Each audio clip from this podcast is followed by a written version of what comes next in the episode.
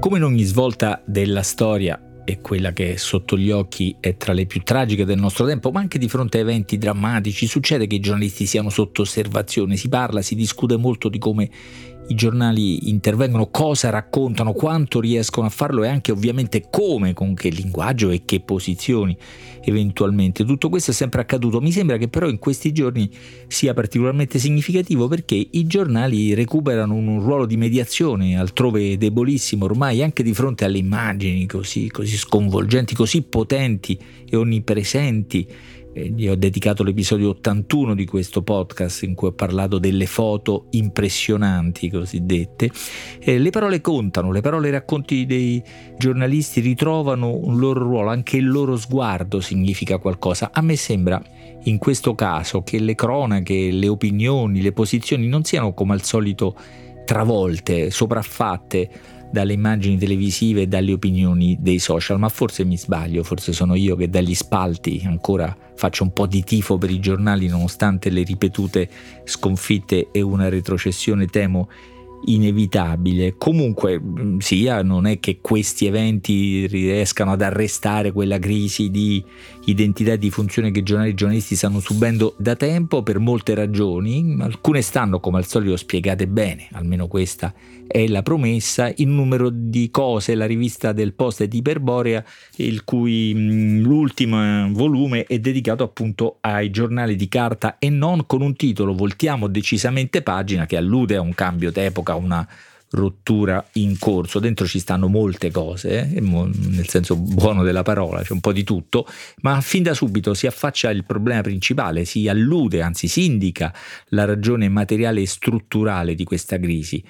Eh, se vogliamo dirlo in poche parole, quello che è successo ai giornali negli ultimi due decenni abbondanti è questo. Il business dei giornali era un business ricco che si sosteneva su due fonti di ricavo, i lettori che li pagavano e la pubblicità che comprava spazi. Internet ha schiantato entrambe le cose. Più avanti i giornali si erano mantenuti per molto tempo, grosso modo si indica il 1600 come secolo della nascita dell'editoria giornalistica, vendendo le copie a una quota sempre più considerevole di lettori e con la pubblicità che nel Novecento era diventato il ricavo preponderante quasi per tutti e così via con un'analisi molto, molto più dettagliata di questa mia sintesi, ma insomma su questo registro. E questa allusione su cosa si fondavano i giornali mi ha fatto tornare in mente un libro, un grande libro, un classico che non racconta il 1600, ma un'epoca sufficientemente lontana da mostrarci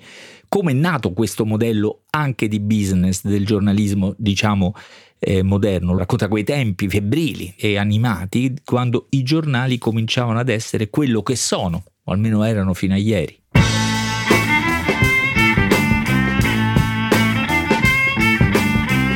Questo è Timbuktu di Marino Sinibaldi, un podcast del Post che parla con i libri.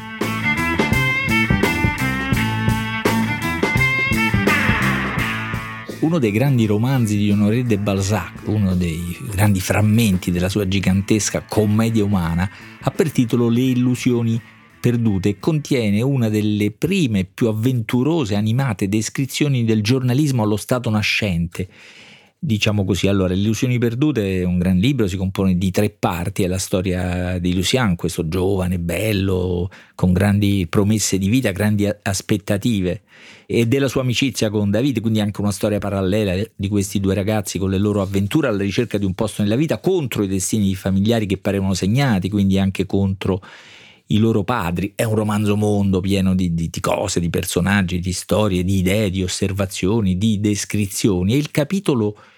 più lungo o quello centrale che si intitola Un granduomo di provincia a Parigi racconta l'avventura di Lucien che dal paesotto Angoulême in, Aquitania si trasferisce a Parigi con la sua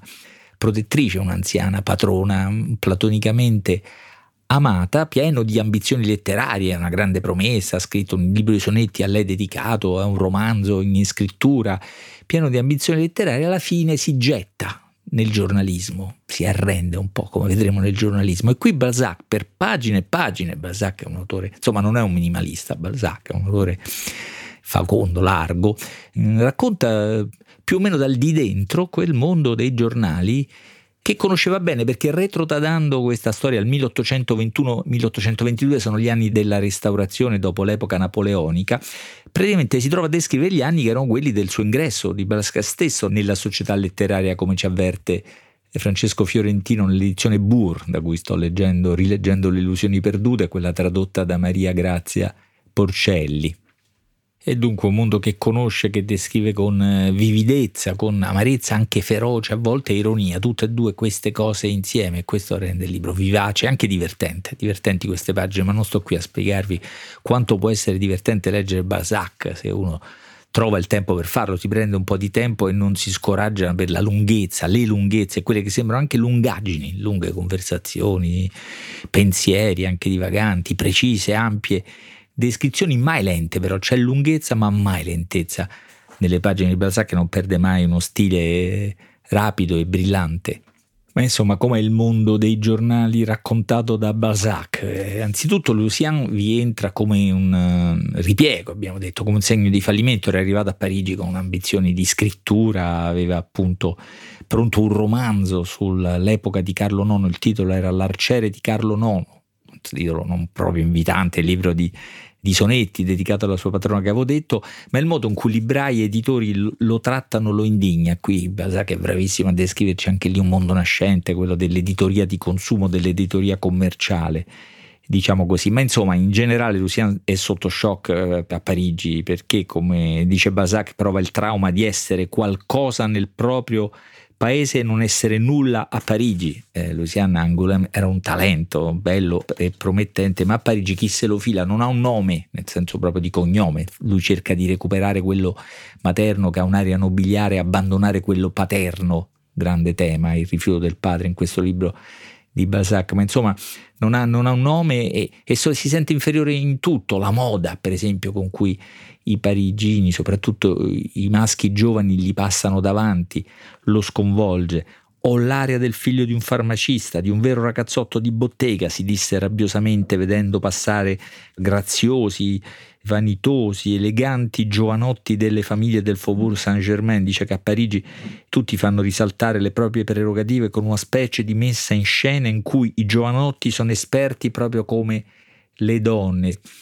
allo stesso modo della moda, dell'aspetto estetico lo colpisce, lo spaventa, lo, lo paralizza, la brillantezza delle idee, la velocità con cui i parigini parlavano e rispondevano, si chiedeva per quale mistero quella gente trovasse a bruciapelo puncenti considerazioni, repliche che lui avrebbe immaginato solo dopo lunghe meditazioni. Frattanto la sua protettrice lo aveva abbandonato e si trova in miseria, le scrive così, dopo le belle speranze che il vostro dito ha indicato nel cielo, vedo la realtà della miseria nel fango di Parigi.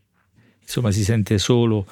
abbandonato e già sconfitto anche se frequenta un cenacolo di artisti, il cenacolo appunto che lo vezzeggiano, eh, ma contro il loro parere a un certo punto viene tentato dal giornalismo. E le risposte del cenacolo degli artisti sono istruttive perché a loro sembra un degrado umano, non solo stilistico, artistico, diventare giornalista. Tu hai fin troppo le qualità del giornalista, la brillantezza, la velocità del pensiero. Non ti negresti mai una battuta di spirito anche se dovesse far piangere un tuo amico. Vedo i giornalisti nei ridotti dei teatri, mi fanno orrore. Il giornalismo è un inferno, un abisso di iniquità, di menzogne, di tradimenti che non si può attraversare, da cui non si può venire fuori puri se non protetti come Dante dal divino Lauro di Virgilio, insomma loro parlavano così, lui cerca di trovare una mediazione, non posso fare il giornalista per vendere la mia raccolta di poesie, il mio romanzo, quelli che tutti i librai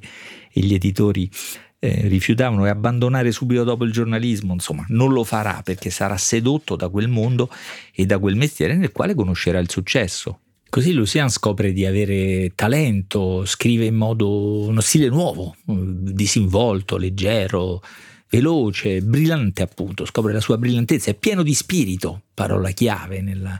costume nel giornalismo francese, lo spirito, forse se avessimo raccontato il giornalismo anglosassone i valori sarebbero stati diversi, entra in questo mondo febbrile, vitale e corrotto insieme, pieno di passioni, magari recitate, era in atto uno scontro politico tra realisti, cioè i monarchici, e liberali, e uno scontro letterario tra i classicisti e i romantici, scopre tutto un mondo animato, no? diviso da questi schieramenti, ma in modo molto spesso artificiale o ipocrita, un mondo di talenti e di opportunisti, dove i, valori si scambiano, gli schieramenti, le pratiche letterarie si decidono per convenzione o anche solo per competizione con altri giornali, altri eh, gruppi, tutto un mondo di messaggi, eh, tradimenti. E attenzione, stiamo parlando di giornalismo letterario e teatrale, soprattutto è lì che Lucian si colloca, mm, quindi pieno appunto di strategie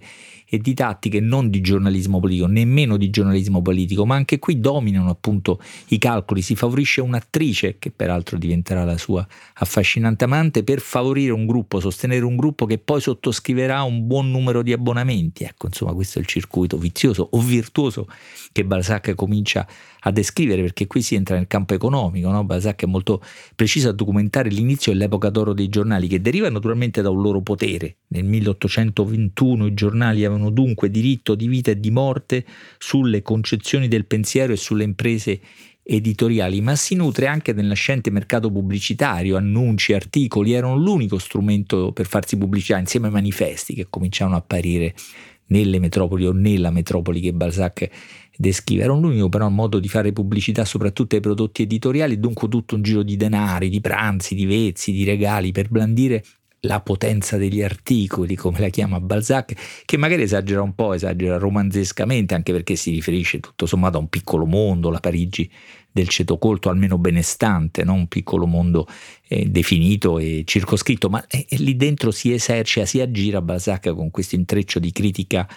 amara e di sarcasmo e di, invece di ironia, di leggerezza che appunto diverte, descrive un mondo che nasce in intreccio di potere di opinioni, annunci pubblicitari e abbonamenti che è quello che ha sostenuto il giornalismo fino a pochi decenni fa, come sosteneva quel brano di cose spiegate bene da cui sono partito. È un mondo di avidità che non risparmia nessuno, Avrete palchi e biglietti da rivendere per 40 franchi e libri da riciclare per 60 per il vostro lavoro di redattore. Arrotondavano così gli stipendi i giornalisti di 200 anni fa. Grandezza e virtù del giornalismo si intitola il capitolo più analitico di questo capolavoro di Balzac. Eh, Lucien prima ha il successo, no? arricchendosi e spassandosela moltissimo, finalmente sicuro di sé si diede un'aria impertinente perché aveva un amante ed entrò con aria disinvolta perché era un giornalista, un amante e un giornale, aveva tutto quello